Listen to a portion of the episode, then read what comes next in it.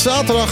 Het is 12 uur geweest en uh, het is nog geen 2 uur. Dat betekent dat jij op je radio kunt luisteren naar Op de Klippen live vanuit Trocadero hier in Kralendijk. En uh, ik ben niet alleen, ik heb ook Martijn bij me. Hallo. Ja, ja, ja je zal het eventjes uh, alleen met mij moeten doen. Nou, dat geeft niet, dat geeft niet. We hebben een prachtig uitzicht hier zo. Ik uh, kijk, uh, als ik, ik moet een beetje opzij kijken, maar dan zie ik uh, een hele mooie containerboot. Ach ja. Zeer wat anders dan een cruiseboot. En ja, ik, ik, kan natuurlijk ook leuk mijn ervaringen met jou delen. Zoals bijvoorbeeld, ik bedacht vannacht om een uur of drie, en dat, tot vijf uur heeft hij me wakker gehouden, dat een trap is een... nee, je hebt een ladder. Een ladder is een trap. Ja, maar een trap maar is geen ladder. Een trap is geen ladder. Um, een trap heeft treden, Ja.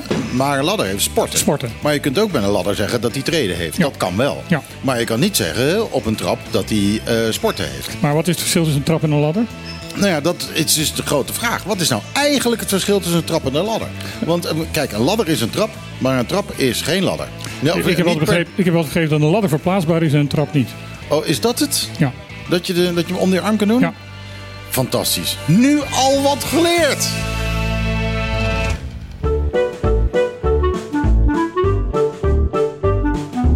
Iedere zaterdag tussen 12 en 2. Live met Michiel en Martijn. Wat een feest! Dit is op de klippen. 901.1. Dear Santa, make my wish come true. Christmas, bring my baby home for Christmas.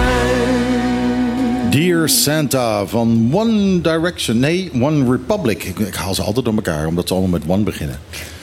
Ehm, deze is net in de, de Nederlandse top 40 binnengekomen. Eh, nog net op de laatste plaats. Eh, maar ja, dan heb je nog net... Ja, de, de laatste plaats is ook een plaats. Hè? Ben je op tijd voor kerstmis in ieder geval. Eh, ik was Er trouwens... zijn een heleboel eh, wielrenners in de, in, de, in de Tour de France die altijd graag de laatste plaats... Als ze toch het, laatste, de, laag staan, dat ze dan de laatste plaats willen hebben, de rode lantaarn. Dan val je toch op. Dan val je toch weer op. Ja, dus de rode lantaarnplaat. Niet echt positief, denk ik, maar, eh, maar even goed. Eh, eh, ik, wat had ik ook alweer? Oh ja, ik moest even zeggen dat ik af ben. Echt, eh, ehm, ik had ik me- mega classics, ik had het aanstaan en het was binnen een kwartier was ik af, zowel met Whamageddon als met Mariah, Mariah Apocalypse. Dus ja, ik heb deze kerst heb ik helaas zowel Last Christmas al gehoord en All I Want Ja. for Christmas Is You. Ik moet nog eventjes zeggen dat eh, de verbinding naar de studio toe ehm, niet heel erg goed is op het ogenblik. Er is iets met internet aan de hand.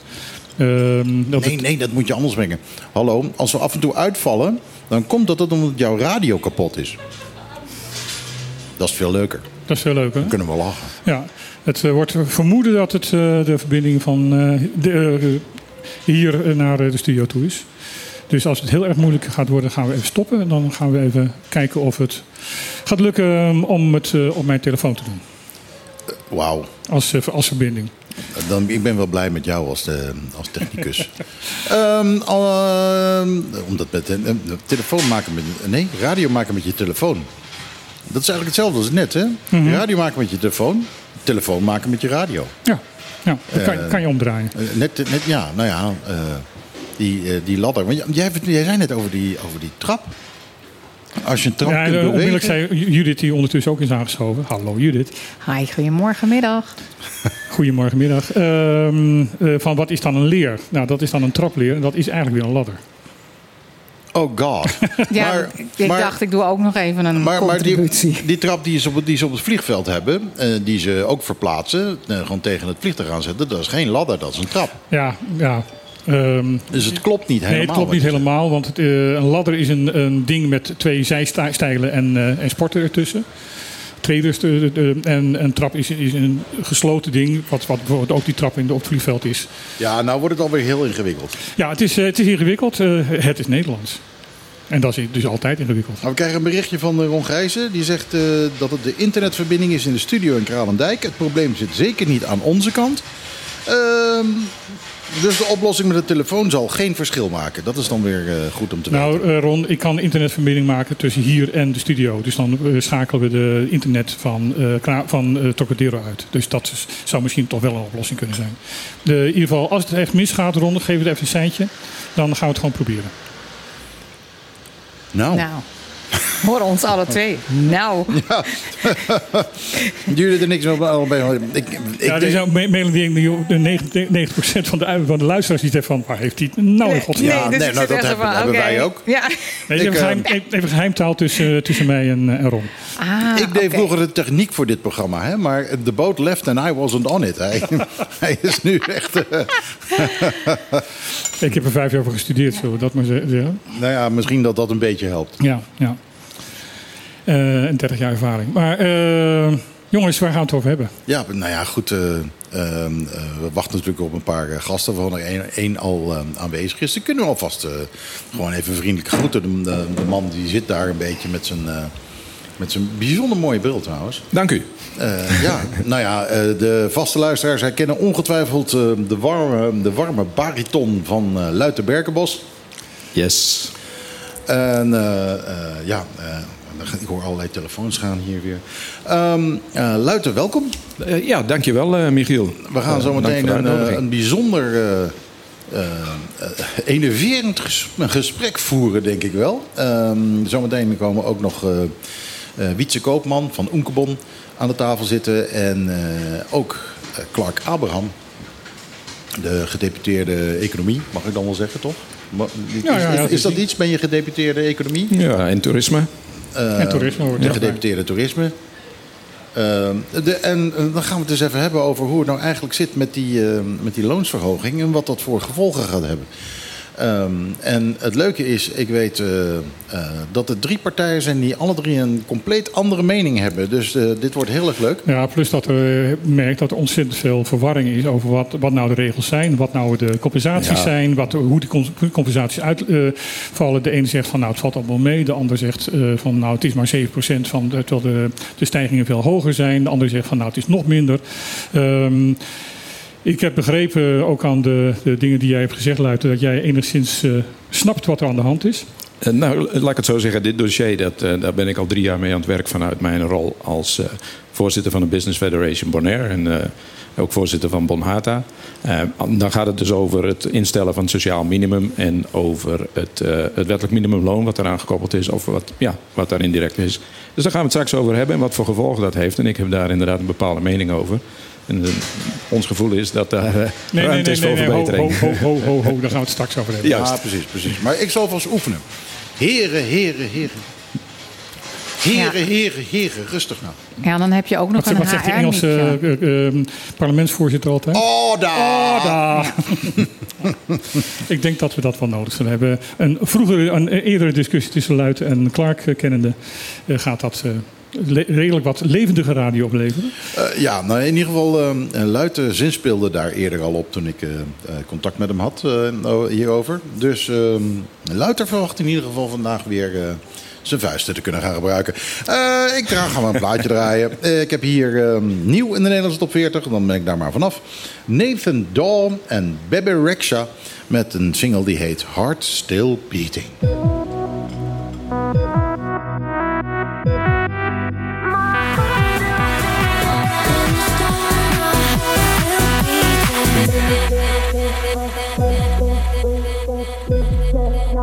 Thank you.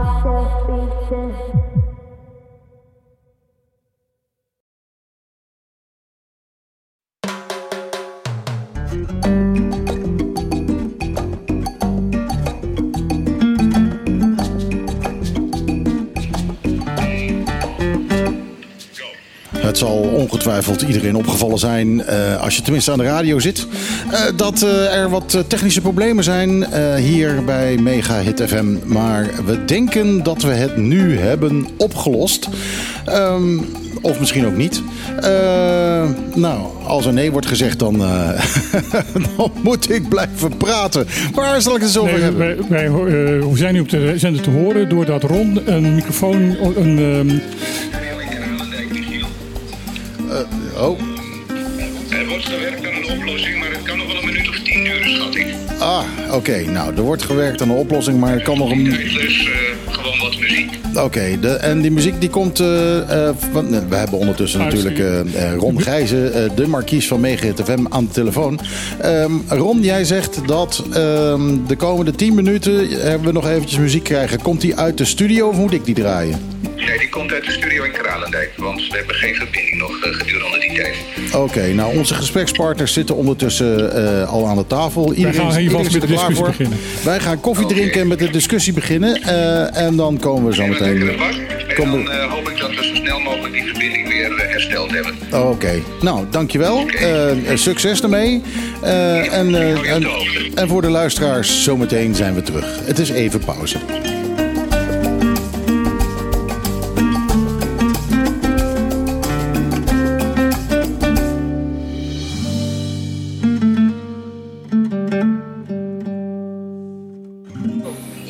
Dan is het nu weer aan ons. Het is eh, allemaal verholpen. Het lijkt eh, dat er een probleem was met eh, een Windows-computer. Die moest worden gerestart en die begon te updaten. En dat heb je met Windows. Dan, daar doe je helemaal niks aan. Dan zul je die update moeten uitzitten. En dat heeft Ron moeten doen met het zweet op zijn voorhoofd. Maar we zijn er weer. Waar gaan we beginnen? Ja, nou ja, we lopen nu natuurlijk... eh, de- onze planning die we Ja, onze, hadden... Die, eh, on- onze planning gaat helemaal. eh, Oké, oké, wacht even. Voor, voor de podcast. Ja? 3, 2, 1. Aan onze tafel zijn aangeschoven. Luiter Bergbos, dat hebben we net al gezegd, ehm, eh, die van BFB is. We hebben Wietse Koopman, die zit hier namens Oenkebon. En we hebben Clark Abraham, die hier zit namens Clark Abraham. De, eh, nee, Clark is natuurlijk de. ehm, het is heel flauw. Clark is de, natuurlijk de eh, gedeputeerde eh, van Economie en Toerisme. En deze drie mannen ja, zijn eigenlijk hier gekomen om ruzie te gaan maken over hoe het nu verder moet. eh, als het gaat om, eh, om de prijzen als straks de lonen omhoog gaan. Nou, volgens mij zijn ze hier niet om eh, ruzie te maken, maar zijn ze om dingen duidelijk te maken en te verhelderen. En Oh te ja. zorgen dat eh, ook alle kunnen. verwarring die er eh, op dit moment is over van wat nou in dit, ja, wat is en eh, hoe het nou gaat. ehm, of inderdaad alle prijzen nu verhoogd moeten gaan worden, of dat dat niet hoeft. ehm, of eh, dat wel gaat gebeuren, maar niet hoeft, maar wel gaat gebeuren. Ik zet in op ruzie. Ja, dat is natuurlijk veel leuker voor de, Ja, voor de, ja, voor de luisteraars. Maar ik denk dat ding. het veel nuttiger is als wij kijken naar eh, wat gebeurt er nou echt en eh, Antwoord, hoe kunnen we dat oplossen. Ja. Dat was Wietse. Ja. En dan hebben we ook nog Clark. Wat, wat is jouw insteek van het gesprek? Ehm, nou, eigenlijk tweeledig wel in dat opzicht. En Niet alleen economische zaken, maar ook eh, toezicht en handhaving. Eh, want een van de primaire dingen die we moeten doen is ook wel eh, toezicht houden. Dat er niet. Kijk, dat er, dat er stijgingen gaan zijn in prijzen, dat is onvermijdelijk lijkt me. Omdat als onkosten omhoog gaan, gaan er stijgingen zijn. De vraag is hoe monitor je dat om te voorkomen dat het ongebruikelijke stijgingen zijn of ongepaste stijgingen ten aanzien van de, de loonkosten of de kosten die omhoog gaan. Het is niet geen makkelijk verhaal, maar dat is wel eigenlijk waar we nu bij zijn. En dan moeten we naar de toekomst kijken hoe we toch de, de verhogingen die hoogstwaarschijnlijk zullen komen, puur alleen omdat de kosten omhoog gaan, we moeten ook kijken hoe we dat gaan mitigeren om het eh, rendabel te houden voor iedereen. En Ja. dat het niet zodanig is dat de koopkracht zodanig achteruit gaat dat het in feite alleen maar negatief is. Nee, want dan Nou, maar dan eh, moet er wel heel wat gebeuren Exact, eh, met ja. deze. eh, Nee. eh, zeker aan de onderkant van, de, van het loongebouw. Ik bedoel, mensen rond het minimuminkomen... die gaan er echt zoveel uit voor, eh, op vooruit... Ja. dat prijsstijgingen, dat is eigenlijk maar een fractie daarvan. Nou ja, goed, als- Zelfs als er heel veel bedrijven misbruik maken van de situatie... en de prijzen veel te veel verhogen...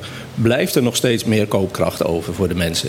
Maar Wat overigens geen aanbeveling is voor bedrijven om de prijs maar zo Nee. ver mogelijk omhoog te schroeven, omdat ze nu eenmaal een soort smoes hebben.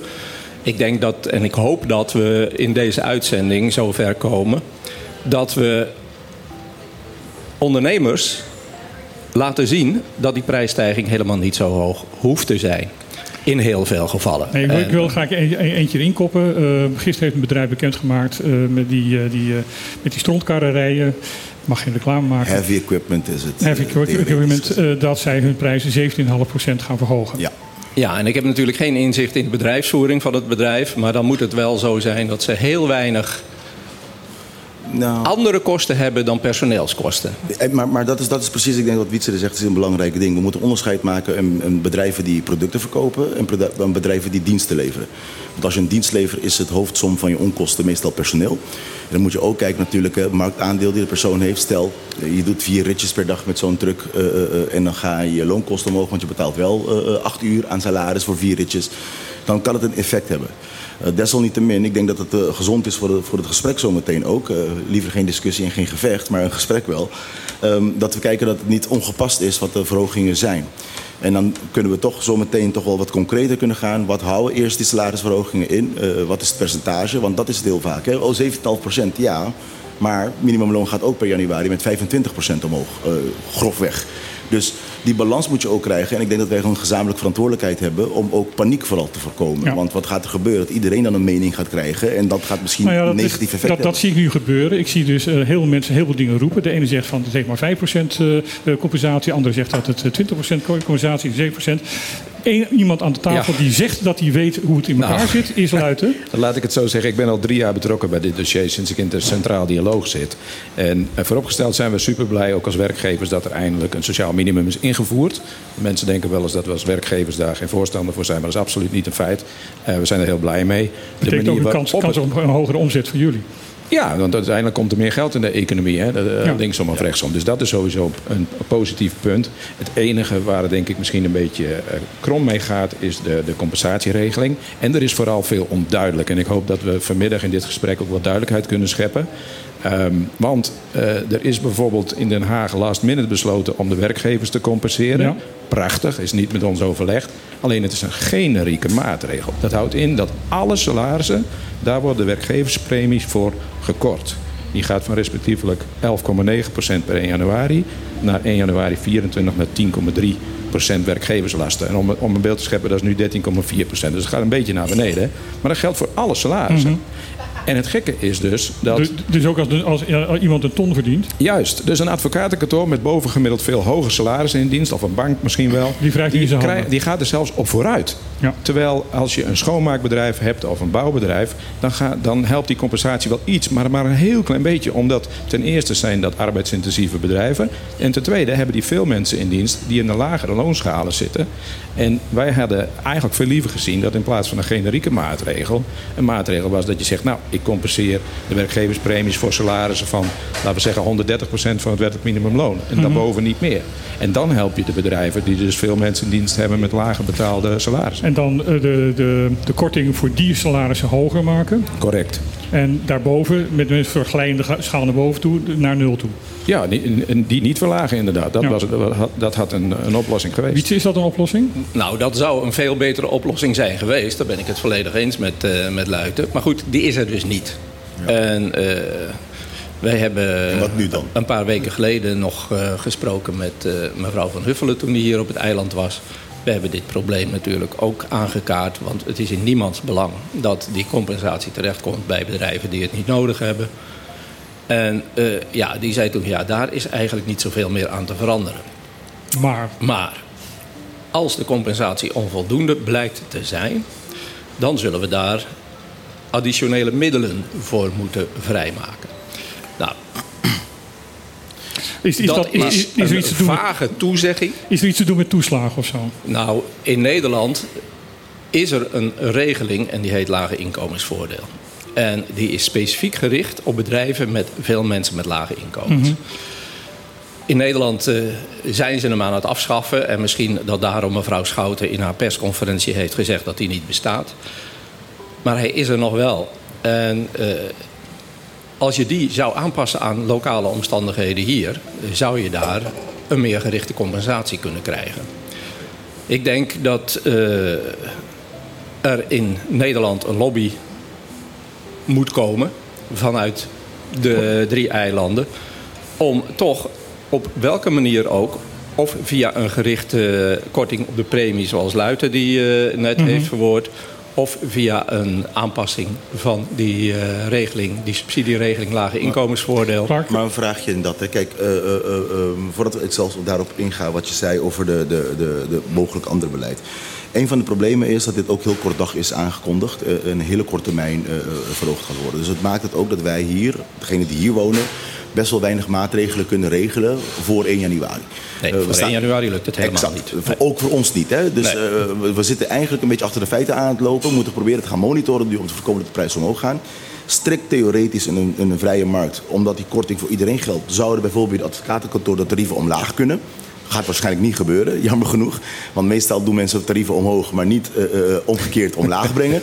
Nee, maar en, daar dus, heeft, je, en daar heeft de gemiddelde consument eh, op wie die, die, die stijging van het minimumloon van toepassing is, die heeft daar ook niet zoveel aan. want die gaan niet elke dag nee, naar een nee, advocaat. direct niet. Direct niet. Maar de, de leverancier die wel levert en de supermarkt die wel advocatenkosten eh, heeft. Dus eh, de, de punt is simpelweg, eh, in een, in, een, in een gezonde economische stelsel zal bij verlagingen van lasten dat ook moeten reflecteren. Dus dan zou het ook andersom moeten reflecteren.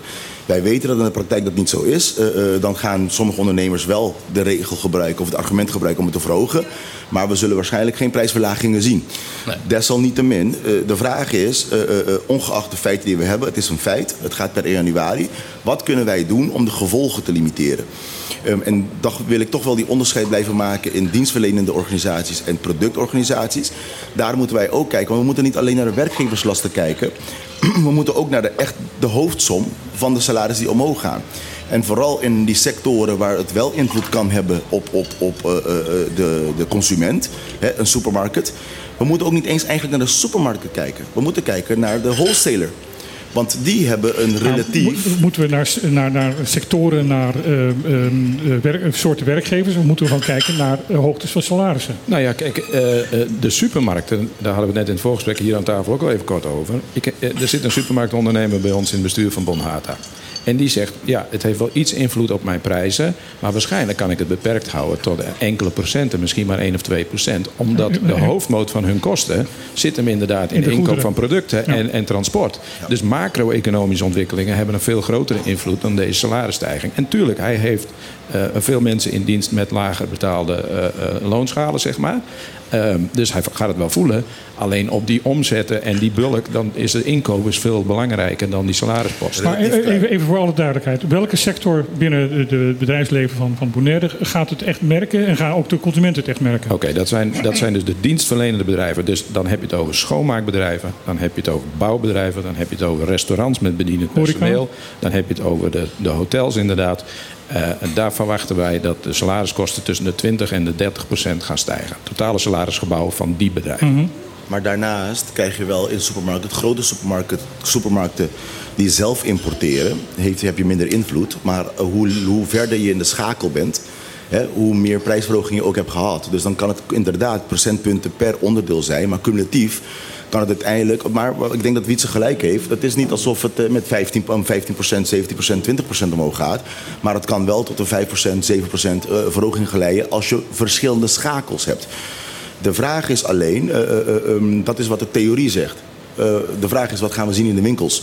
Ja. En hoe ga je dat controleren? Want kijk, het is ook, je hebt een, een, een scala aan producten. Eh, eh, en dan zie je opeens een prijsverhoging op een product misschien. Komt dat door de salarisverhoging? Of is het product gewoon de inkoop duurder geworden? Ja, en hoe ga je die controle voeren? Dus, dus het is heel moeilijk om dit te controleren.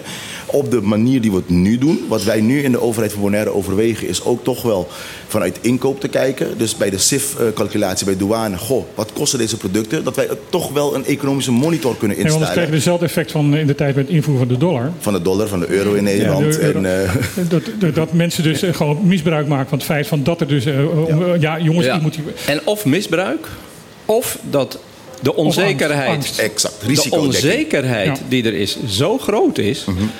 En daarom denk ik dat wij een belangrijke taak hebben in het voorlichten. En vooral van de kleinere ondernemers. Want die grote ondernemers die hebben in- hun informatie wel op En orde. die ook de juristen en de economen. Maar ja. de kleinere ondernemers die gewoon denken van... oh jee, er zit een enorme loonkostenstijging aan te komen... laat ik ook maar mijn prijzen fors omhoog doen. Ja. Terwijl dat misschien voor dat betreffende bedrijf helemaal niet nodig is. Clark, ehm, dit is natuurlijk een, een informatieronde, een, een communicatieronde van de, van de Rijksoverheid.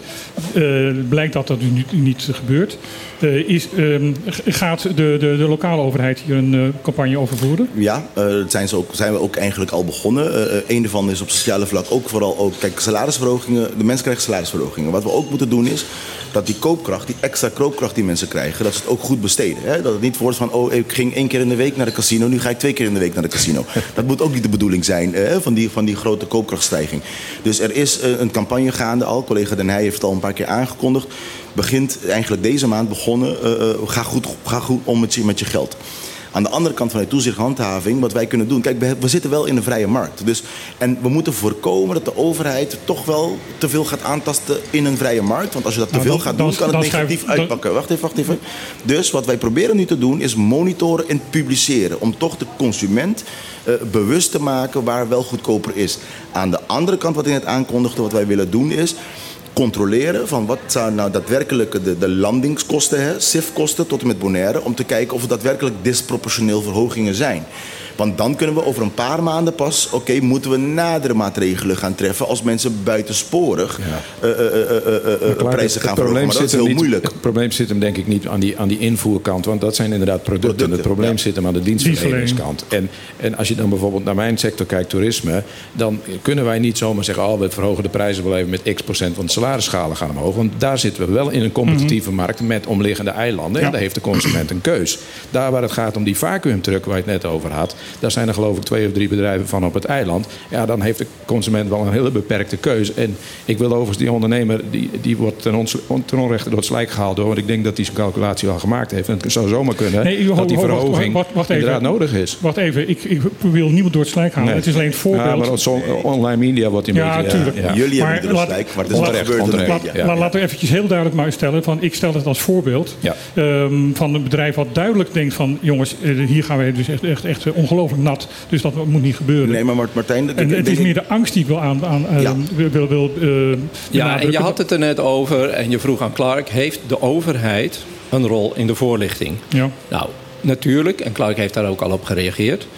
Maar mijn vraag aan Luiten is... ziet ook het bedrijfsleven daar een taak voor zichzelf? Laat dat nou net de vraag zijn die ik ook wilde stellen. Die, eh, ja, want ik kan me zo voorstellen dat vooral de wat kleinere bedrijven... en die zijn misschien niet allemaal lid van die bedrijfsverenigingen... maar dat die echt in grote onzekerheid zitten van... eh, ja, wat betekent het nou voor mijn bedrijf? En eh, de berekening zoals, we, eh, zoals Onkebon die gemaakt heeft... van nou, dat hangt helemaal af van... ja, wat is het aandeel van jouw personeelskosten in Ja. jouw totale bedrijfsvoorziening? Eh, ja, dat, dat verschilt natuurlijk per branche. Ja. En ik denk, eh, nou, jij maakt eenzelfde soort eh, berekening, Luiten. Ja. En hoe zou het zijn om te voorkomen dat al die prijsstijgingen er komen die niet nodig zijn? Hoe zou het zijn als de, bedrijfs, de bedrijfsverenigingen in samenwerking met de Kamer van Koophandel op heel korte termijn daar uitgebreid voorlichting over gaan geven? De Kamer van Koophandel heeft de gegevens van de bedrijven, kan heel gericht. En ja, het, het, het zou een taak kunnen zijn van de centrale overheid. Maar ja, zoals we allemaal weten, geeft die even niet thuis. Ja, zoals wel vaker. En eh, ja, dan zullen we toch ook Ja. Moeten kijken hoe we vraag- dat, Op hoe we korte dat zelf termijn- kunnen doen. Dit komt op korte termijn op ons af. En het is, het is voor wat we weten is het alleen januari. En dan, en dan komt 1 juli ook heel snel. Want het gaat in twee stappen. Hè, de verhoging van het wettelijk minimumloon. Eh, dus dat gaat heel hard. Ehm, eh, er zijn 130 bedrijven aangesloten bij Bonhata. Wij hebben uiteraard onze leden geïnformeerd. Maar ik ben met je eens. Bij onze bedrijfsvereniging zitten bovengemiddeld veel grotere ondernemingen. En daar zitten niet veel kleinere ondernemingen. Nou, die, die kleinere ondernemingen die kiezen er al dan niet voor om georganiseerd te zijn. Die moeten hun nieuws halen uit, uit de nieuwsvergaring die online beschikbaar is of tot hun komt via allerlei kanalen. Nou, daar, daar kunnen we om Bon Haat een kleine rol in spelen. Alleen wij zijn natuurlijk primair om op te komen voor onze leden. Ik denk inderdaad dat de meest geënte eh, entiteit daarvoor de Kamer van Koophandel is. Want die kent ja. alle bedrijven en de Bon Ja. Haat kent niet alle bedrijven. Nee, maar het gaat niet alleen om Bonhata. Het gaat om de, be- de be- verenigingen die in de Centraal Dialoog zitten. Hè, dat zijn dan al veel meer bedrijven. En ik vraag me af of die niet een. Kijk, iedereen heeft een nadeel van als de prijzen meer omhoog gaan dan nodig is. nodig, ja. En dat is dus een, eh, ja, eigenlijk een gedeeld risico. ja. Een gedeelde zorg van iedereen. Ja. En het hoe, zou, het hoe, zou, het, probleem hoe is- zou het zijn Ja. als die gedeelde zorg, als, de- als daar voor een deel, om te voorkomen dat dat gebeurt, als de bedrijven die lid zijn van de Centraal Dialoog, die handschoen oppakken en ook hun niet-leden voorlichten over hoe het in, hoe eh, in elkaar zit. Hoe bereik je ze? Via de Kamer van Koophandel. Die heeft de adres. Want dat is de enige instantie Die die, alle adressen die alle heeft. Adressen. Daar moet je bij ingeschreven Judith, zijn. Eh, jij zit er met eh, grote ogen te kijken. Nou ja, ik volg dit natuurlijk, maar ik volg het vanuit een hele andere kant. En dat is een beetje vanuit mijn HR-achtergrond. En waar ik bijvoorbeeld van geschrokken ben, is dat er eh, bedrijven zijn die administraties verzorgen voor andere bedrijven en organisaties. Ehm, toch wel heel gemakkelijk roepen van ja, maar wacht even, dat betekent wel wat voor je loongebouw. En niet alleen maar voor de minimumlonen, maar iedereen moet natuurlijk dan omhoog. En dan, ja, dan gaat er bij mij toch even iets niet goed. Want Nou, ik dat- denk niet dat dat de bedoeling is. Ik snap, en ik kan me dat heel goed voorstellen, dat hè, als je een organisatie hebt en je hebt personeel, dat mensen komen. Want die zien in één keer dat gat kleiner worden. Ja. Want jij bent de supervisor en in één keer krijgt dus de schoonmaker of de ober... die krijgt er zomaar bijna 400, 2 dollar 500 per, bij. eh, ja, precies, 2 maandbasis. dollar per uur eh, bij. Ja, maar dat is wel om tot een niveau te komen. Exactly, Michiel. En daarom, en ik heb van de week nog met wat andere mensen aan tafel deze best wel, en dat was een felle discussie. Ehm, zo van, nou, dat was echt absoluut. eh, nee, dus moet iedereen omhoog. Nou, dan denk ik. Dat is onzin. Ik denk dat het heel goed is om kritisch te kijken naar je, eh, naar je, naar je loongebouw ten alle tijden. Maar ik vind het erg kort door de bocht om aan te raden dat omdat het minimumloon omhoog gaat, dan ook maar alle lonen moeten stijgen. Nou, Ja, iemand die, die dus ja. eh, dat eh, al eh, heel lang heeft gezegd. Ik roep Ehm, dat al, al een half jaar inderdaad. Ja. Wij verwachten een harmonica-effect. Dat betekent dat van onderuit eerst de salarissen omhoog gaan en dan aan de bovenkant nog niet. Maar uiteindelijk gaat ook die bovenkant mee omhoog. En dat is heel simpel. Als inderdaad die schoonmaker nu eh 1250 of 1350 bruto verdient, en net boven het minimumloon of op het minimumloon, en die krijgt er 400, 500 dollar bruto per maand bij op een fulltime baan. En die, en die medewerker aan de front office die voorheen 400 dollar meer verdiende dan de schoonmaker, want die heeft MBO 3 gedaan, eh, die verdient dan ineens hetzelfde. Ja, dat kan niet. Dus die moeten ook mee omhoog. Dus daar gaat zeker een effect van uit. Wij schatten zelf in, binnen onze leden hebben we een beetje gehoord, zo, eh, salaris tot 2500 dollar bruto op fulltime basis, daar gaat het effect merkbaar zijn. En in die topsalarissen niet. Maar, nou komt die. Er gaat sprake zijn van enige prijsverhoging. Dat kan niet anders, want dat hebben we al geconstateerd aan deze tafel. Er zijn toeleveranciers die moeten dat doorberekenen in hun, in hun kostprijs. Dus ook jouw inkoop van je bedrijven gaat omhoog. Nou, dat betekent dat ook de topsalarissen dan anders eh, op koopkracht of achteruit gaan. Dus die gaan op een gegeven moment wel zeggen: hé hey jongens, er is hier inflatie, ik wil daarvoor gecompenseerd worden. En dat is mijn grootste angst, dat er hier een experiment gevoerd wordt. Wij kunnen nergens een voorbeeld in de wereld vinden dat het wettelijk minimumloon in één keer met 40% verhoogd is. Maar die, die, hoge, die salarissen, de, werk- experiment. de werkgevers van die hoge salarissen, die worden in feite extra eh, beloond eh, voor het feit van de, met de compensatie die er nu is. Dus werkgevers kunnen dus zonder dat ze de prijs hoeven te verhogen, de, die salarissen zonder meer verhogen. Ja, met een, met een procent heb ik uitgerekend. Als je, als je het advocatenkantoor of een bank als voorbeeld neemt... ik heb een beetje een, een doorsnee loongebouw gepakt... dan gaan die er in hun salariskosten een procent op vooruit. Hè. Daar ga ik ervan uit dat ze alleen aan de onderkant de salarissen mee omhoog doen... en de mensen de topsalaris eerst dus niet. Nou, die krijgen over het totale salarisgebouw die premiekorting... dus die gaan er ongeveer een procent op vooruit. Maar als de inflatie volgend jaar 6% is of 10% door deze actie... ja, dan gaan die topsalarissen ook wel een beetje aan de deur kloppen. Ja, maar de vraag is natuurlijk of de inflatie die 6 of 10 procent zal halen. En dat is weer heel erg afhankelijk of wij in staat zijn om de prijsstijgingen te beperken tot de prijsstijgingen die echt nodig zijn door de verhoging van het minimumloon. En ik ben bang En daarom zit ik zo te hameren op maatregelen die voorkomen dat de prijzen te veel omhoog gaan. En één daarvan is voorlichting. Maar als we dat kunnen voorkomen, dan is het maar de vraag of die prijzen wel met 5 of 6 of 10 procent zullen stijgen. Maar hoe Ik denk, ik denk dat als jij een goede berekening... Kijk, stel dat dienstverlenend bedrijven als de schoonmaakbranche... Hè, die moeten flink omhoog, want het grootste deel van hun kosten zijn personeelskosten. Ik bedoel, Correct. eh, zo'n bezem kost laag niet zoveel. En laag betaalde. Ja. Nou, stel dat die nou met 15% omhoog gaan. Hoeveel zullen dan de prijzen in de supermarkt gaan stijgen... omdat het schoonmaken van de supermarkt 15% duurder wordt? Ik denk dat dat verwaarloosbaar is. Ik denk dat je dat niet eens merkt in de supermarkt. Judith, jij kan daar eh, als eh, personeelsfunctionaris een antwoord op geven. Nou ja, ik heb, ik heb het antwoord niet. Ik, ik volg deze, deze, eh, dit gesprek. Ehm, eh, ik vind hem echt heel erg, heel erg boeiend. En ik, ik kan heel erg meegaan, inderdaad, eh, met naast mij, met Onkebon, eh, met Wietse. Omdat ik ook van mening ben dat dat inderdaad waarschijnlijk verwaarloosbaar is. En let wel, hè, ik vind een salarisverhoging doordat er inflatie is vind ik een iets anders dan dat we nu direct gaan roepen omdat het minimumloon omhoog gaat.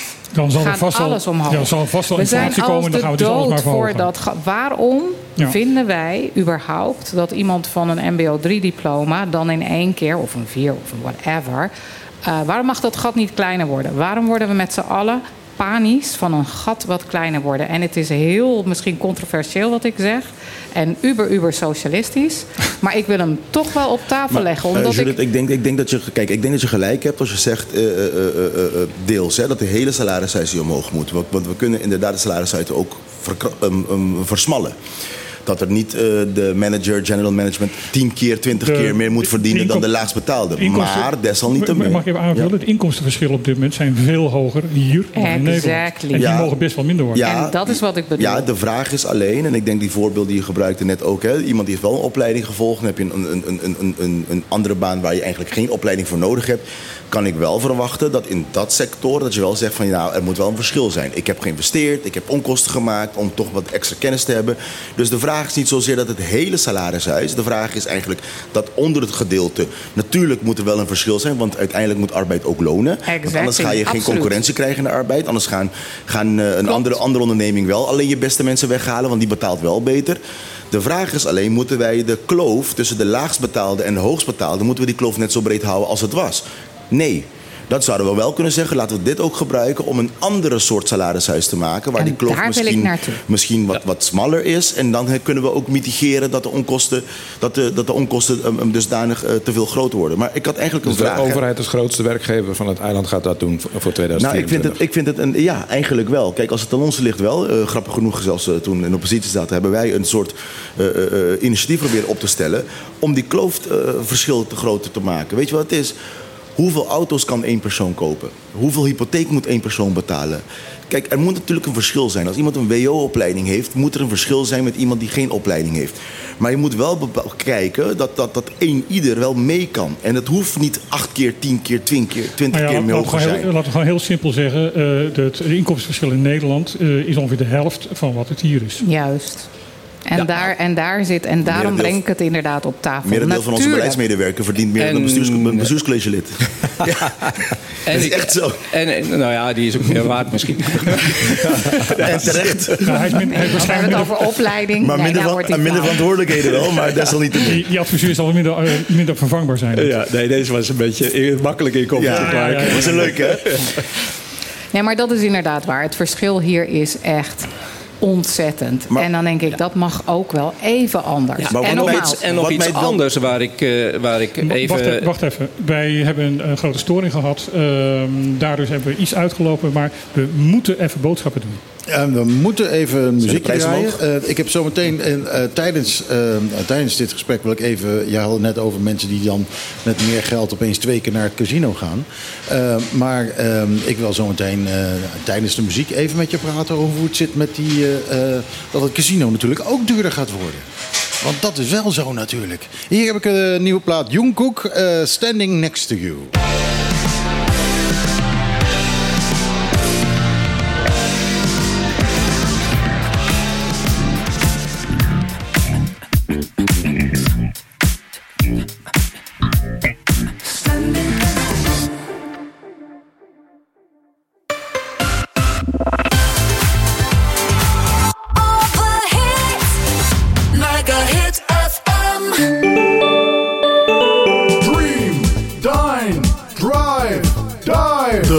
Bonaire, een klein intiem resort met een no-nonsense vibe op loopafstand van Centrum Kralendijk aan de Kaya Dialma 11.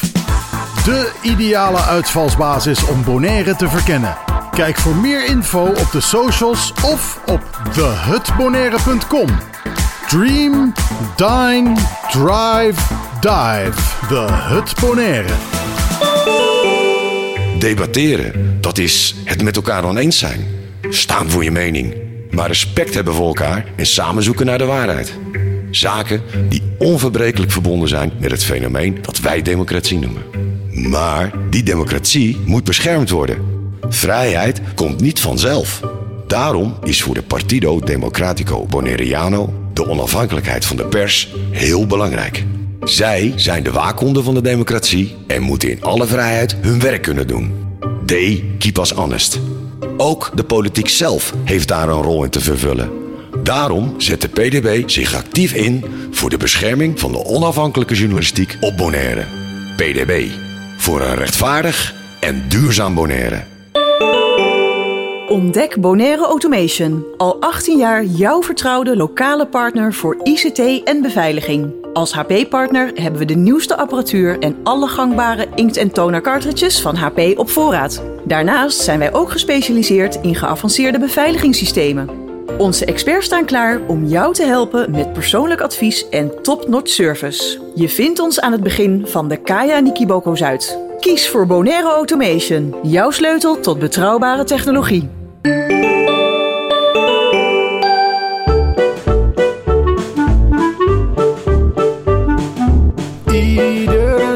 Zaterdag tussen 12 en 2.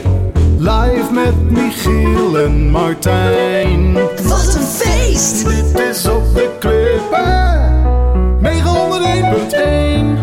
En daar waren we weer. Voor de reclame hoorde je Young Cook met, eh, wat, even, wat is het ook alweer? Eh, Standing Next to You. Ik kon hem eerst niet vinden omdat ik ingetypt had Standing Next to Me. Maar dat vindt hij dan niet. Aan tafel een, een zeer geanimeerd gesprek over eh, wat voor gevolgen de loonsverhoging gaat eh, hebben. Waar waren we gebleven, Martijn? Waar waren we gebleven? Daar zal ik gelijk een vraag over stellen. Eh, want we hebben daar tijdens de reclame natuurlijk... want ja, dat, dat het stop je nooit, de discussie voor, doorgevoerd. Ehm, heren, wat is nou het grootste gevaar op dit moment? Nou ja, waar ik al voor gewaarschuwd had, is natuurlijk die, die loonprijsspiraal. Alleen ik denk wat we, wat we net ook even aan tafel bespraken, terwijl de reclame erop was, en dat was een levendige discussie, ging lekker door, is dat we vooral ook niet moeten gaan paniek zaaien hier. Hè? Want kijk, als je het hebt over supermarkten, waar iedereen bang voor is dat de prijzen daar de pan uit gaan gieren, dan maakt dat salarisonderdeel maar een beperkt deel uit van je totale kosten. Dus daar hoeven de prijzen niet extreem omhoog. Het is aan de ondernemers of wat ze daarmee doen. En het is misschien aan de overheid of aan Unkebon om dat te blijven monitoren en te controleren.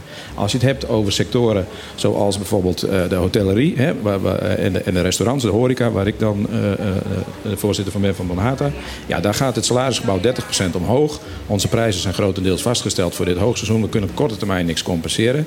Maar er zijn general managers, want best veel hotels die zijn gerund door general managers met aandeelhouders in het buitenland. En die aandeelhouders zeggen gewoon: oké, wat is de salary increase? Oké, een halve miljoen erbij. Find me half a million. Dat wordt letterlijk gezegd. En dan is het aan die general managers om te kijken hoe die daarmee omgaan. Maar ja, het kan zomaar zijn dat die prijzen dus omhoog moeten om die reden. ja, dat- maar dan, dan dat- hoeft de dat- prijzen niet zodanig omhoog dat het hier eh, met eh, 20, 30 procent omhoog gaat. Neem ik aan. Maar de, punt 1 en punt 2, eh, dat treft vooral de toerist. Correct. En, en, waar de mensen hier op het eiland zich vooral zorgen maken, what's in it for me? Hè? Wat, wat, wat zijn mijn directe kostenverhogingen? En als we dan nog, nog, toch nog even weer terug naar het vacuümtruck eh, verhaal.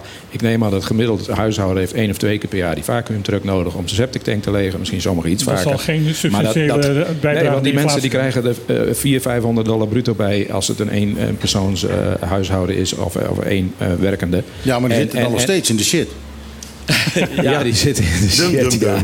Nee, maar als, als niet... In absolute getallen. Dus we Ja, moeten zit vooral een niet hele gaan... uitzending daarop te wachten. Hè? Gewoon om... eh, kon, je kon het maken. Je kon het maken. Nee, maar dus, Nee, we moeten het ook wij niet overdrijven. Precies. En wij gaan een oproep doen, wederom, dat hebben we al gedaan ook in ons bestuur, maar wederom in onze achterban om, de, om gewoon kritisch naar te kijken en om niet uit de bocht te vliegen, eh, want het is in de basis niet nodig. Maar heel eerlijk, in de restaurants, eh, waar 40, 45 procent van je eh, salaris, of salariskosten maakt, 40, 45 procent uit. Van je totale kostenplaatje.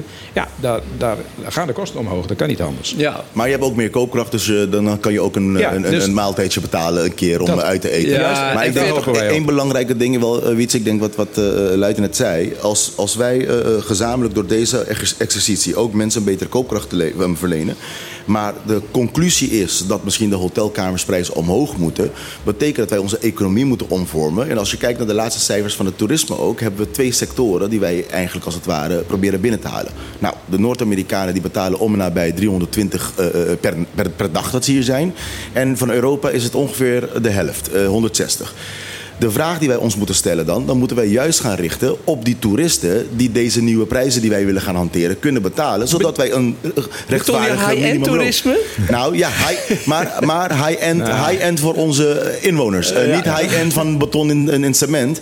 Wij moeten zorgen dat wij juist in de markten gaan, gaan, gaan bedienen die juist de tarieven kunnen en willen betalen, waardoor wij deze standard of living voor onze samenleving eh, eh, kunnen houden. Ja, en, en- dat doen we jammer genoeg niet voldoende. En dat is eigenlijk wat we iets met de sector moeten gaan doen. Nou, Dat we en, ik denk, gericht- en ik denk wat je, doen. wat je daar ook kan... Hè, als mensen meer moeten betalen voor hun verblijf hier op Bonaire... En voor, uit. Waarom?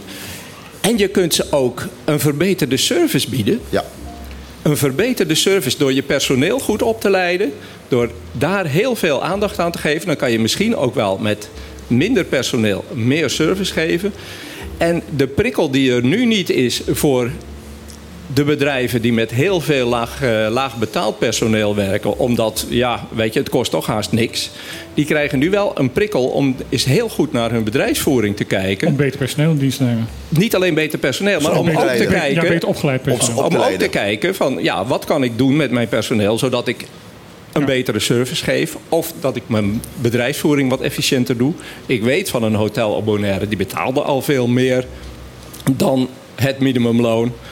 En die zegt ze, ja, weet je, voor mijn hotel is het eigenlijk helemaal niet zo'n probleem. Alleen, alleen is het wel zo dat de overheid daar ook weer een rol bij heeft. Waarom? Als wij alleen, eh, eh, laten we zo zeggen, verbindingen hebben met locaties waar mensen gemiddeld minder willen betalen voor een kamer, gaat dat ook een negatief effect hebben, juist in dat situatie. Dus wij moeten zorgen dat we ook wel de markten aanboren waar juist die mensen zitten die genoegen nemen en graag deze tarieven willen betalen, omdat ze ook die, die service willen. Laat- laten we dan een kleine scoop geven. We, we, we zijn vanuit Bonhata, eh, ik ben ook lid van de Airlift Committee. Wij, gaan, wij zijn echt diep in gesprek met twee airlines om te kijken of we die, het zal dan hoogseizoen 2024, 2025 worden, om nieuwe routes op te starten. Eentje vanuit Noord-Amerika en eentje vanuit Latijns-Amerika. En dat zou een, een supergoeie, een directe vlucht dan, eh, aanvulling zijn op de huidige vluchtaanbod. En als dat lukt, dat kunnen wij niet als sector doen. Hè, dat moeten we samen met de overheid doen. Daar hebben we ook al een gesprek over gevoerd met, eh met Clark als nieuw gedeputeerde van Economie en Toerisme. Eh, om gezamenlijk die schouders eronder te zetten om die vlucht binnen te halen. En dat gaat echt nog wel wat efforts leveren. Is ook nog niet, ge- eh, nog niet gelopen Dat- race. dat is maar dat soort- hebben we echt nodig om deze economie Dat draaiende zijn de te houden. soort eh, toeristen die we hier willen hebben. In onze eh, opinie wel, ja. Want die geven inderdaad bijna een keer zoveel uit dan eh, de Europese Nederlander. Dat wil niet zeggen dat we die laatste niet nodig hebben, want dat is onze backbone. Hè? Dat, laten we Mhm. dat eh, nooit vergeten. Dat is Nee, onze nee, bread and butter. Alleen als je dan kijkt waar moet de groei vandaan komen van het toerisme, dan heeft het zin om je marketingdollars of je investering te doen in een markt. Hoger die, rendement. Die een, inderdaad een, een betere return on investment. Hè, eh, sorry voor mijn En Engels. dan, en, dan mogen die, en dan mogen die prijzen wat hoger zijn. Ja, betalen ze Ja, en dan is het ook mogelijk om mensen een salaris te betalen waarmee ze hun boodschappen kunnen doen en waarmee ze hun huur kunnen betalen. en eh, dan betekent dat dat je inderdaad een eerlijker economie krijgt. Ik sta met mijn En En ik ben- gezond, en gezond economie. Nou, dat zou heel mooi zijn, maar ik wil hier toch nog iets op tafel droppen wat bij mij is gekomen en wat ik ook al gemeld heb aan de unit eh, Sociale Zaken Werkgelegenheid. En dat is dat er dus veel mensen van laagbetaalde lonen eh, bij mij op de deur kloppen of bij de voedselbank op de deur kloppen met een prachtig aanbod. Je hebt een vast contract, die gaan we ontbinden. Dan krijg je 250 dollar meer. Maken we er lekker een 0 contract van. Dit gebeurt en het is schering en inslag. En als we het dan hebben over paniekvoetbal, als we het dan hebben over I don't know what, maar neem dit alsjeblieft ook mee. Want ook in de hospitality sector, met name in de hospitality sector en in bij de schoonmaakdiensten. Het is er niet één geweest. De afgelopen drie maanden heb ik een Excelletje bijgehouden. Ik heb het ook besproken met SZW. SZW gaat hier ook een keertje komen in het nieuwe jaar, hopen wij. Die gaan campagne voeren. Ik vind het zelf persoonlijk wat laat, maar oké. Maar deze wil ik ook op tafel gooien. Nou, Dit ik, ik, denk, ik denk dat het een, eh, een, een, een goed onderwerp is voor de centraal dialoog. Hè, waar je werkgevers en werknemers samen hebt. En hoe ga je om met de arbeidsmarkt? En hoe ga je om? Want kijk, eh, eh, je moet allebei de kanten van, de, van het systeem altijd kijken. Ik vind het persoonlijk eh, 100% met je eens dat het, dat het scheer, ja, niet eh, van te spreken stuitend is eigenlijk. Ja. Een nul uren contract hou ik zelf niet eens van. Dat we iemand wat nul, nul zekerheid. Je kan niet eens een auto, eh, ko- een lening van een auto. Maar daar valt met ons wat te praten over afschaffing van die nul-urencontracten hoor. Want dat is inderdaad een doorn in het oog ook van de meeste werkgevers. Dus, dus eh, ondanks dat het flexibiliteit geeft. Ik vind dat je, je mag de werknemer die hard voor jouw werk, mag je ook gewoon belonen met eventueel een vast contract. Dit of- zeg jij als voorzitter van Ja, Monata. dat zeg ik als voorzitter van Monata. En dat zouden wij, dan zouden wij eigenlijk samen met de sociale partners ook en met iedereen aan tafel gewoon duidelijk afspraken met elkaar maken. Hoe gaan wij om met onze, onze, onze werknemers? Maar ook aan de andere kant, hoe gaan we om met de werkgevers? En gewoon, gewoon, ja, gewoon tot afspraken komen. Wat doen we, wat doen we niet? Want soms kan iets per wet, maar niet omdat het kan, betekent dat het ook moet. Dan moeten wij Nou ja. zelf afspraken met elkaar maken, de normen die we hanteren. Ja, dit gaat om mensen met vaste aanstellingen, vast contract. Dus dat kan Die verleid niet. worden. Die Ja. worden verleid. Die zou ik dan adviseren Die als ik jou was. Maar dat doe je waarschijnlijk Ja. ook om te zeggen om er niet op in te gaan. Nee, hè? niet op ingaan. En, eh, ja, en ik, op dit moment ben ik wel zo Maar goed, ver er van niet op, ingaan, melden. niet op ingaan betekent dat de arbeidsomstandigheden, de arbeidsverhoudingen wel op scherp komen te staan. Vaak wel. Ja, het wordt er niet, eh, voor veel mensen wordt het er niet, eh, niet leuker op. Als ik, als ik wat mag zeggen, als eh, iemand, een werknemer zo'n aanbod doet, eh, of een werkgever zo'n aanbod doet, dan staat het al op scherp hoor voor mij. Want eh, in principe dan heb je bijna heel weinig regards voor eh, de anderen. Klopt. Eh, eh, eh, dus dan mag de, mag de werknemer ook lekker zeggen. ehm, eh, En dan zou ik de werknemer adviseren, kijk eens, kijk eens om je heen. Want er zijn heel veel, ook in de hospitality sector, die schreeuwen nog steeds om personeel. Zeker nu het hoogseizoen voor Ja. de is. Eh, eh, en dan zou ik eens kijken naar een andere werkgever die wel En fatsoenlijk voor jou eh, is de norm, betaalt. voor Bonhate is de norm een vast contract. Nee, dat heb ik niet gezegd, maar wel een Geen nul-urencontract. nul-urencontract. of zo. Ja, Geen een nul-uren. nul-urencontract Ja. staat echt nergens op. Dus eh, eh, op zijn minst een dienstverband. En of dat nou 20 uur, 40 Maar uur, ja, ja, sorry, dat- bedoel Met- ik ook, een met- dienst. En dan bijvoorbeeld voor een half jaar of een jaar. Maar goed, die zit wel in de wet. Je mag drie keer een contract geven van een jaar bijvoorbeeld. En dan moet je op een gegeven moment een vast Vaste contract. Nou, dat vind ik prima. Er mag een bepaalde ma- mate van flexibiliteit ook in je, in je salarisgebouw zitten. Dat moet ook. Dat is ook gezond als onderneming. Je moet soms klappen op kunnen vangen. Dan moet je een bepaalde flexibele schil hebben. Alleen ik vind wel dat een werknemer op een gegeven moment recht heeft op een stukje eh, vastigheid als die voor jou eh, eh, letterlijk het vuur uit de sloffen loopt. En zo'n nul-urencontract biedt nul vastigheid. Ja. Dan kunnen morgen Ja. op straat. En, Ja. en dat vind ik niet terecht. En het erger nog, morgen op straat. Nee, je wordt gewoon niet opgeroepen. Je dus je hebt nog een contract. En dat is het dus, Maar je hebt gewoon geen uren. Dus Nee. er is niet eens zo'n. Je er is je- geen je niks pas. Je hoort niks meer. Je Je, wordt gewoon niet opgenomen. Jongens, ik heb een vraag van een luisteraar. Eh, die is aan luiten in instantie. Klopt mijn redenering dat voor werkgevers eh, van mensen die een minimumloon verdienen... eh, de geboden compensatie in de vorm van 1,5% van de ZZK-premie... afgerond slechts 7% beta- bedraagt. 7% van extra te betalen salariskosten dus. Eh, en dat in die gevallen de, de, de andere 93% van de verhoging... volledig voor de rekening van de werkgever is. Nou, ja, dan moet ik de, cijfers ernaast leggen. Maar laat ik het zo zeggen, dat valt lastig er over de telefoon te zeggen. Wat de geboden compensatie is belangen onvoldoende om de salarisstijging te compenseren. Dat is duidelijk. En de geboden compensatie is ook nog eens een generieke regeling. Dus dat betekent dat voor alle salarissen de werkgeverspremies naar beneden gaan. Dus je kan, ik kan nu niet, en dan moet ik naar een specifiek voorbeeld kijken, wil ik wel doen, sta ik ook open voor. Als ze een mailtje sturen naar info.bonhata.org, dan komt het bij onze directrice en dan kijken we ernaar. Ehm, Dat geldt voor elke werkgever die het dat mogen ze uiteraard Ja. doen. Ja, want Verroeske krijgt best wel veel vragen daarover. Verroeske, even vroeger door. Verroeske de Wind is de directeur van Bonhata. Die werkt 40 uur in de week bij ons kantoor. En die beantwoordt dit soort vragen van onze leden. Maar Een ook van niet-leden. contract of eh, op een vast Ja, nee, hij heeft inderdaad een vast contract. Voor onbepaalde tijd. Uh, maar ik heb hier wel een paar berekeningen voor me liggen. En je, je, eh, laat ik het zo zeggen. Er zijn sectoren waar het veel hoger is dan 7%. En er zijn sectoren waarbij het lager is. Dus ik kan daar nu niet eh, op die 7% individueel ingaan. Dat is een beetje lastig. Maar de tendens is dat de geboden compensatie niet voldoende is voor de stijgingen van je salaris. Voor, voor de lagere salarissen. Correct. Ja, en je moet het ook niet één op één zien natuurlijk. Je moet het zien op het hele salarisgebouw van een bedrijf. Ja. En dat maakt het zo lastig om het te vergelijken. Met Want- andere woorden, als jij een, een ondernemer bent met hoge salarissen en lage salarissen, dan gaat de verhoging, de, de compensatie van de hoge salarissen compenseren ook de lage die salarissen. compenseren de laagste salarissen extra. Ja. En je kan zelfs positief uitkomen daardoor. Omdat het ook percentueel Omdat is. je heel weinig laag betaald personeel hebt en heel veel hoog betaald personeel, dan kom je uit op die, eh, dat, Dat voordeel. eh, Ja. Is, er, is er ergens een instantie in Bonaire waar een werkgever zijn eh, specifieke eh, situatie kan laten narekenen? Bij de afdeling eh, van Unit SZW. En ehm, arbeidszaken, Charlotte. En eh, SZW weet hoe fel ik hiervoor strijd en hoe ik erin sta. Dus ik roep dat ook. En ik weet ook dat de directeur van Unit SZW, Micha Prinsenberg, ook zegt: kom, kom alsjeblieft. En eh, meld Dus- gewoon dingen die niet goed gaan. En heb je vragen, ga naar Unit SZW. En eh, afdeling arbeidszaken. En die de- kan je absoluut goede Maar antwoorden jullie, dat is geven. vooral voor de werknemer, toch? Ja, ja daar, dat was De de vraag Nee, nee, werkgever. werkgever. Oh. Werkgever. Al voor de werkgever. Uiteindelijk zou dat ook zo moeten zijn. Want ook aan de kant van werkgevers. Want er waren natuurlijk een hoop afdrachten ook geïnd door eh, de units van. Een, of via BCN, BCN ingeïnd voor SZW. Ook daar kan het arbeidszaken zijn. Want ik, ik begrijp nu van de, de drie heren hier aan tafel... Van dat het eigenlijk per werkgever anders ligt. Heel anders. Ja, dat verschilt enorm. En ik denk dat als je twijfelt als werkgever, dan zou ik inderdaad gewoon eens even eerst bekijken bij je branchevereniging. En anders ga je naar de Kamer van Koophandel en zeg je, jongens, wil jullie eens even geanonimiseerd desnoods kijken naar mijn eh, scenario. Wat voor effect heeft het voor mijn bedrijf? Want de extremen zijn verschrikkelijk groot. Ik heb hier een rekenvoorbeeld liggen, die gaat tot bijna 40% salarisverhoging van het totale salarisgebouw voor een voorbeeldbedrijf. Hè, eh, eh, tot een, klein voordeel inderdaad van waar we het al over hadden. Maar dat verbaast me wel als, ja, als het hele salarisgebouw met een hoger percentage omhoog gaat dan de verhoging van het minimumloon. Nee, want die is Met een percentage omhoog. 40 procent. Die is 40 procent. De verhoging van het minimumloon per 1 juli is 40 procent ten opzichte van nu. Ja. Dus- maar dat dus- betekent dus dat je, en die compensatie die geboden wordt, is, dat je, is maar alleen, marginaal. maar, dat je alleen maar mensen met een minimumloon in je bedrijf Nou, een hele platte Nee, Kijk, ik kan me wel voorstellen. ja, hè. een hele Stel je brede voor- onderkant. Dus het, schoonmaakbedrijf. Als je een schoonmaakbedrijf hebt, heb je alleen maar bouwbedrijf. lage betaalde Ja, mensen in dienst.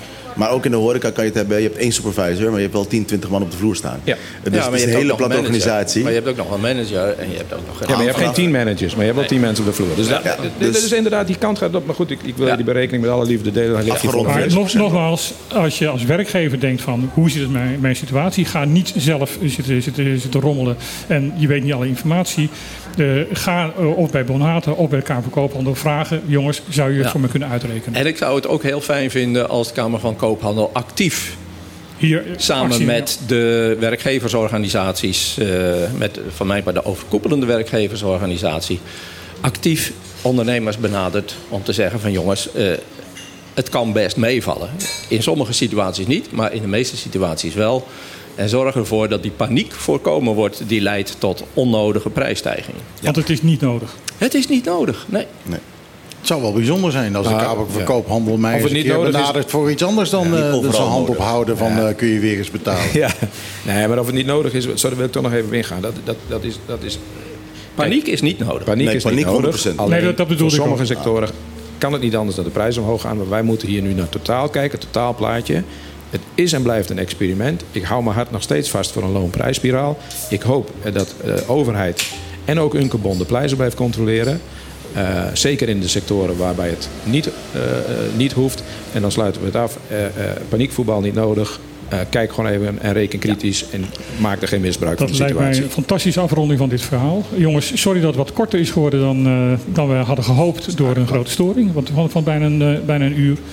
Dus eh Michiel, Ja, we gaan gewoon verder. Ik gooi er een kerstplaatje in, want we hebben namelijk nog een gast die zit te wachten. Ehm, maar ik ver- verklap nog helemaal niks. Deze gast heeft een baby bij zich.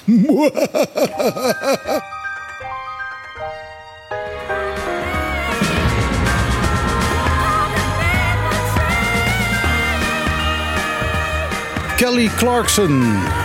Underneath the Tree. En dan denk ik, als dit soort platen bestaan, waarom draaien we dan toch iedere keer weer dat Ja, All I Want for Christmas eh, is Ja. You? eh. Ja. Eh, dit is toch ook super gezellig. En we hebben het eh, nog steeds even over kerstmis. Want aan, eh, wat je, aangeschoven aan de tafel is Caprice Merkenhof. Hi Caprice. Hey, dankjewel dat ik weer aan mocht sluiten aan tafel. Ja, we zien jou één keer per jaar zien we je hier. Ja. En eigenlijk altijd voor hetzelfde. Ehm, eh, ja, leg het zelf maar uit. Ehm, ook dit jaar organiseren we de, eigenlijk de Bayo of the Bonaire Outreach Foundation. Ehm, ieder kind een kerstcadeau, ook bekend als Pasco Brillante. Eh, en het doel van het project is eigenlijk dat alle minder bedeelde kinderen van het eiland ook een ja, leuke kerst hebben. Dus we organiseren eigenlijk een complete dag voor ongeveer 250 kinderen dit jaar.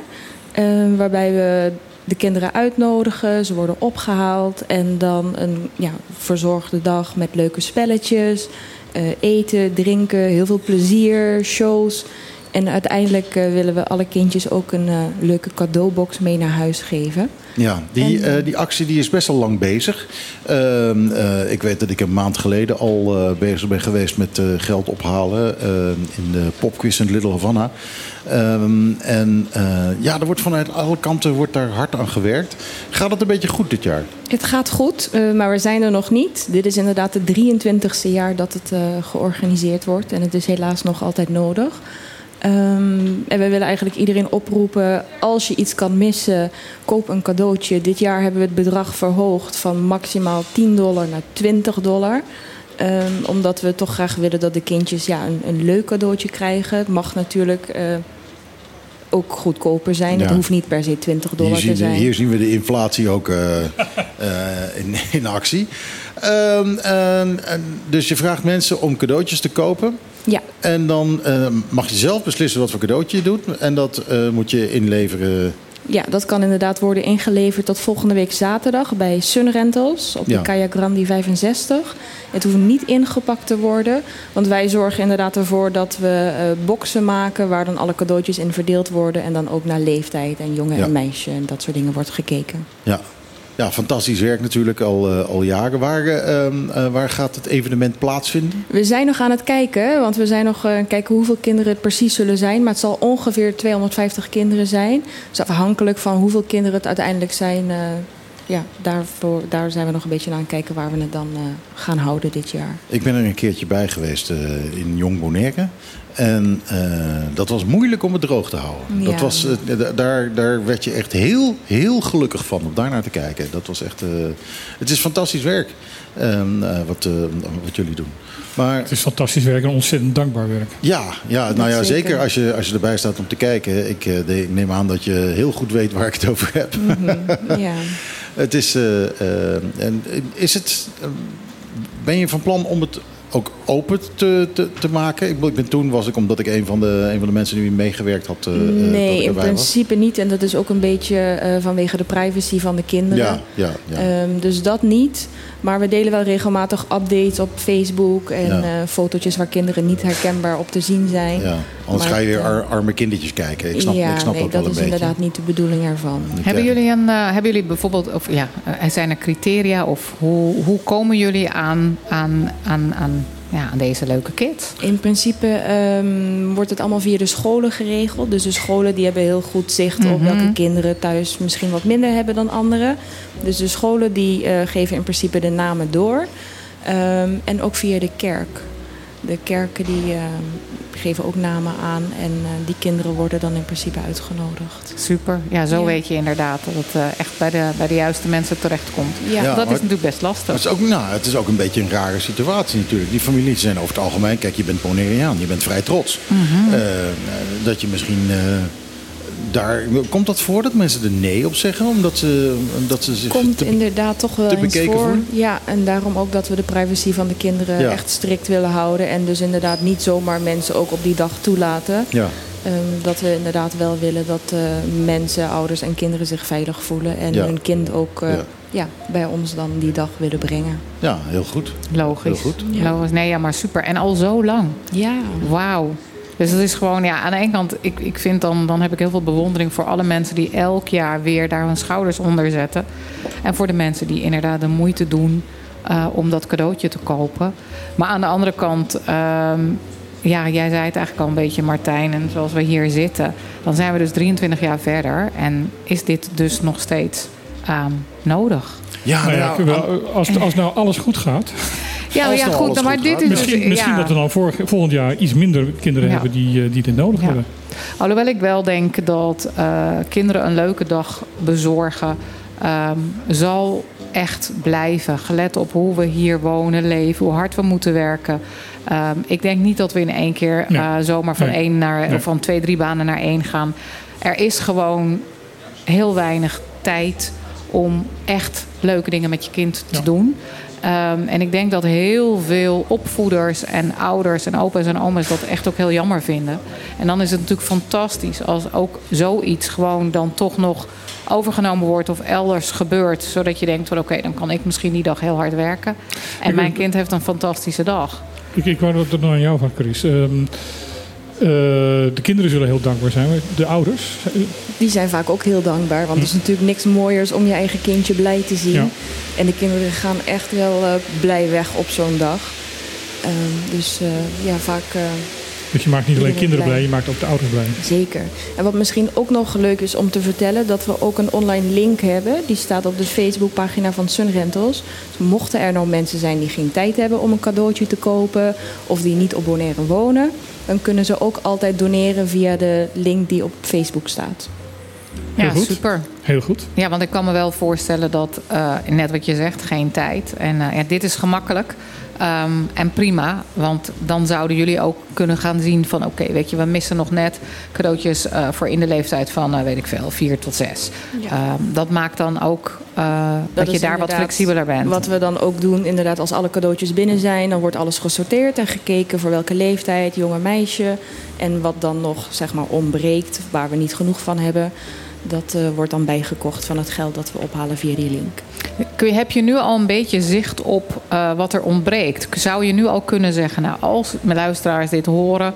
ehm, wat ik nu een beetje weet, komen we echt zwaar tekort voor kinderen van... eh, geen idee. Vaak is het wel zo, als we kijken naar afgelopen jaren, dat het vaak zo is dat ehm, cadeautjes in de leeftijd van 10 tot 12, zowel voor jongens als voor meisjes, ehm, ja, minder gekocht worden. Omdat mensen toch vaak wel cadeautjes kopen voor wat jongere kinderen.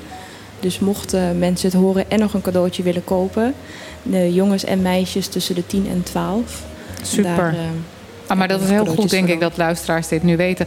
En eh, inleveren dus bij eh, Sun Rentals, tot wanneer kan dat? Wat is de uiterlijke dag daarvoor? Ehm, de dag zelf is volgende week zaterdag.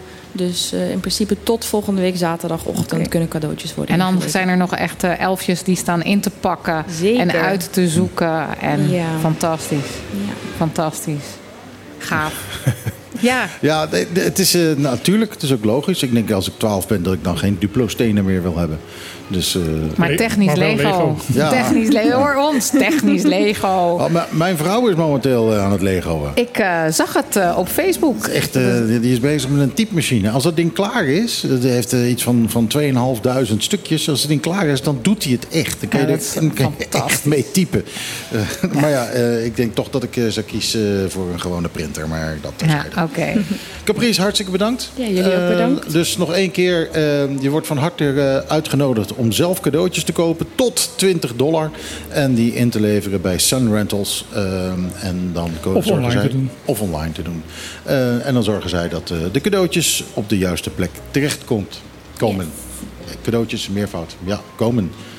Ehm, wat doen we? We hebben, hoeveel hebben we nog tijd? We hebben nog... eh, Negen minuten. Staat er iets in het nieuws wat, wat we nog echt moeten bespreken? Ja. Dat dacht ik wel.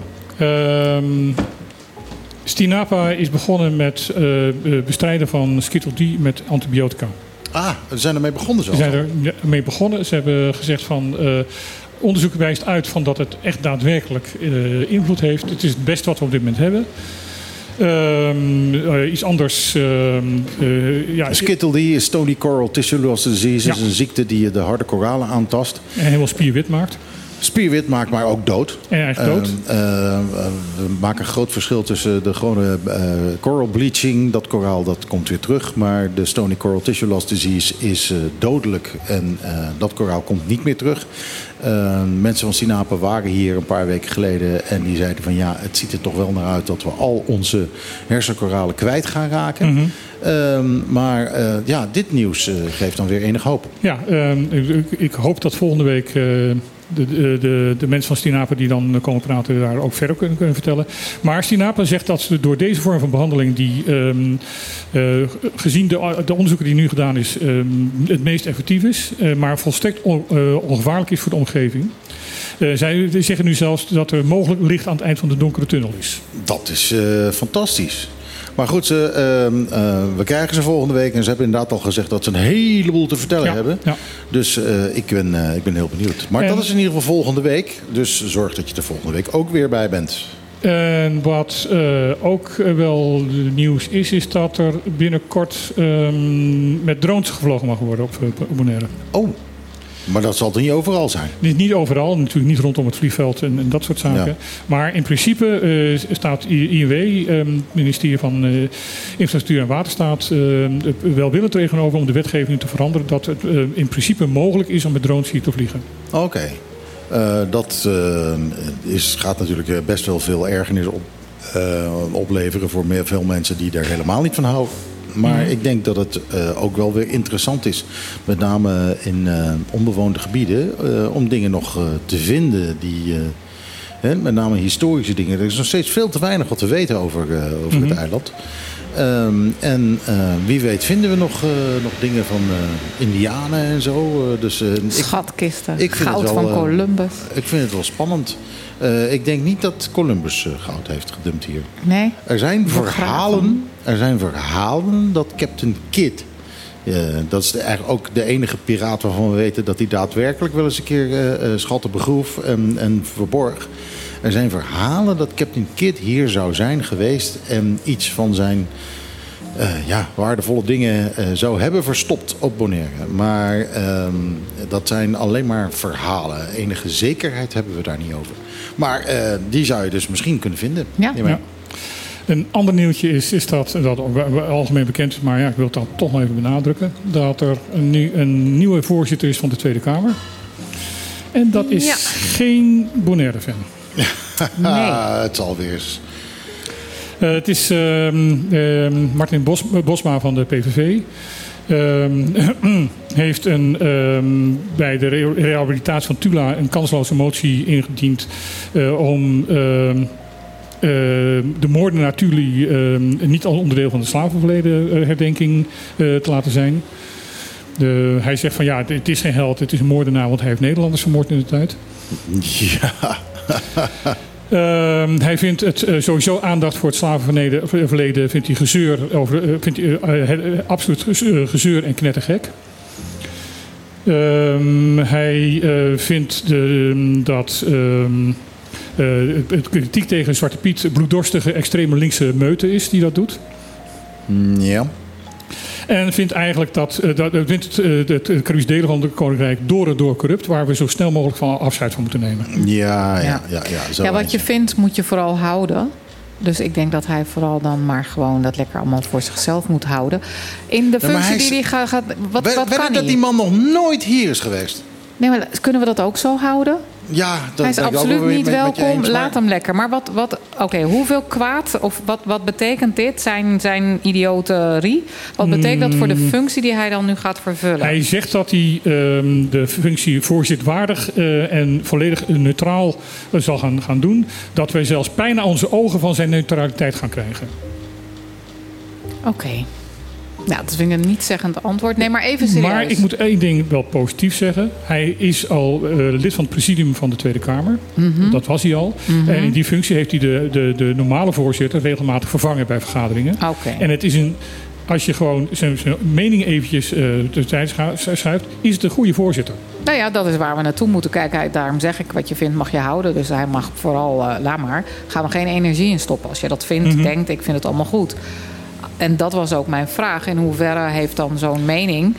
Dat moeten we gaan meemaken. Of inderdaad, als er een, een discussie is tussen iemand van de PVV... die Mhm. eh, over een bepaald eh, ding eh, iets, iets heel erg ehm, eh, heftige discussie heeft... en eh, iemand anders die hem aanvalt, blijft hij dan ook neutraal? Dat is de vraag. Oké. Ja, spannend. Nou ja, ik, eh, spannend is iets anders. We gaan het zien. Ik verwacht eigenlijk meer eh, irritatie dan enige spanning. Veel irritatie Veel waarschijnlijk. irritatie. Nou ja, ook dat gaan we meemaken. Eh, ik zet even mijn bril op. eh, En ik ga de- andere muziek opzetten. wat, ga jij muziek opzetten? Andere muziek oh, ik weet het al. Ja, jij gaat eh, de, eindtune. Ja. Oh, de, de- opjagen, opjagen. Is er nog iets op de lijst wat we niet hebben? eh, Ja, heel veel, maar... nou ja, dat de aanstelling van de gezaghebbers van Bonaire en Sint-Eustatius nogal lang op zich laten wachten. Ja, Heel lang. Heel lang en heel opvallend.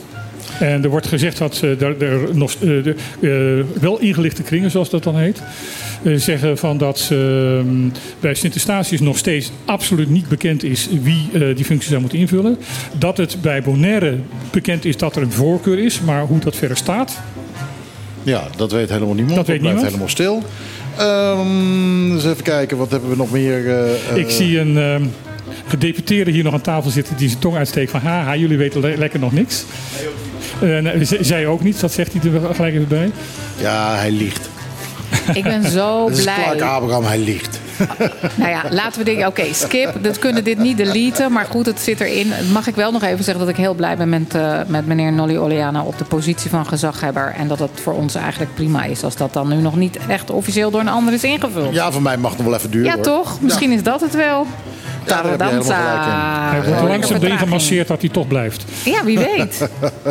Die arme man. Ja, sorry. Vinden wij niet net, net erg. als de Amerikaanse Supreme Court. Je, eh, je blijft gezag hebben tot je erbij neervalt. Klaar. Aha.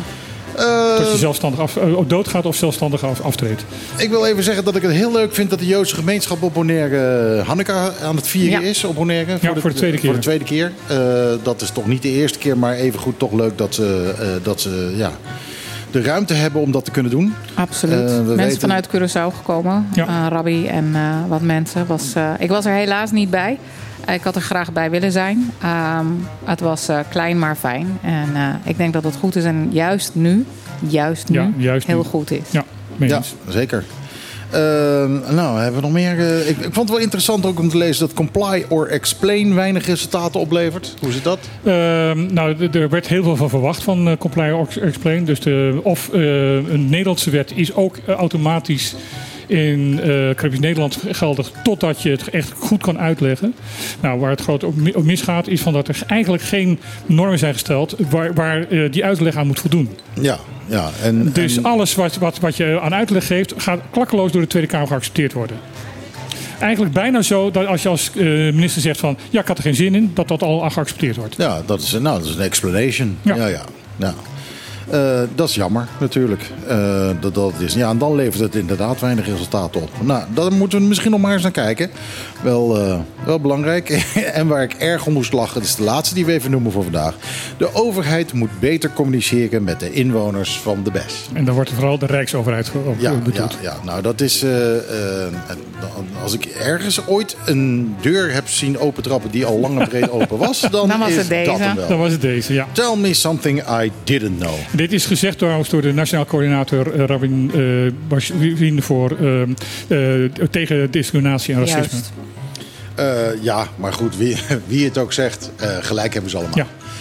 Eh, dit was op de klippen. Het was een beetje een vreemde uitzending natuurlijk met eh, het feit dat de techniek ons verliet. En dat we, eh, wat is Met het? complimenten aan Ron dat hij het eindelijk toch wel behoorlijk snel weer voor elkaar had. Ja, ik ben benieuwd of het gelukt is om ook nog eventjes de klaar op 20 in elkaar te zetten. Die we zo meteen Nou, volgens, moeten mij was volgens mij was hij daar al mee klaar. Oh, oké. Daarom kon hij natuurlijk Ja. oplossen. Dat, dat zou je krijgen. Ehm, wij zijn er natuurlijk volgende week weer tussen 12 en 2. Eh, dan komen wij weer gezellig eh, nieuwe dingen vertellen. Onthoud, we hebben ehm, de belangrijkste dames van Stinapa hebben we hier. Die komen uitleggen hoe het allemaal zit met het koraal. Ehm, en wat ze eraan kunnen gaan doen. Eh, ja, zoals gezegd, zelf zeiden ze van nou, we hebben een heleboel te vertellen. Dus ik ben benieuwd. Ze vroegen om een, eh, om een dikke 40 minuten. Dus nou ja, dat hebben we, We dan maar voor ze, voor ze gereserveerd. Bedankt dat jullie allemaal hebben geluisterd. Bedankt, de, bedankt dat jullie het geduld hebben gehad om eh, de, de, de storing uit te zitten. Ehm, volgende week zijn we er weer. ehm, en dan hopen we een volle twee uur te vullen. En voor nu zeggen wij met heel veel liefde in ons hart... Ajootje, cadeautje.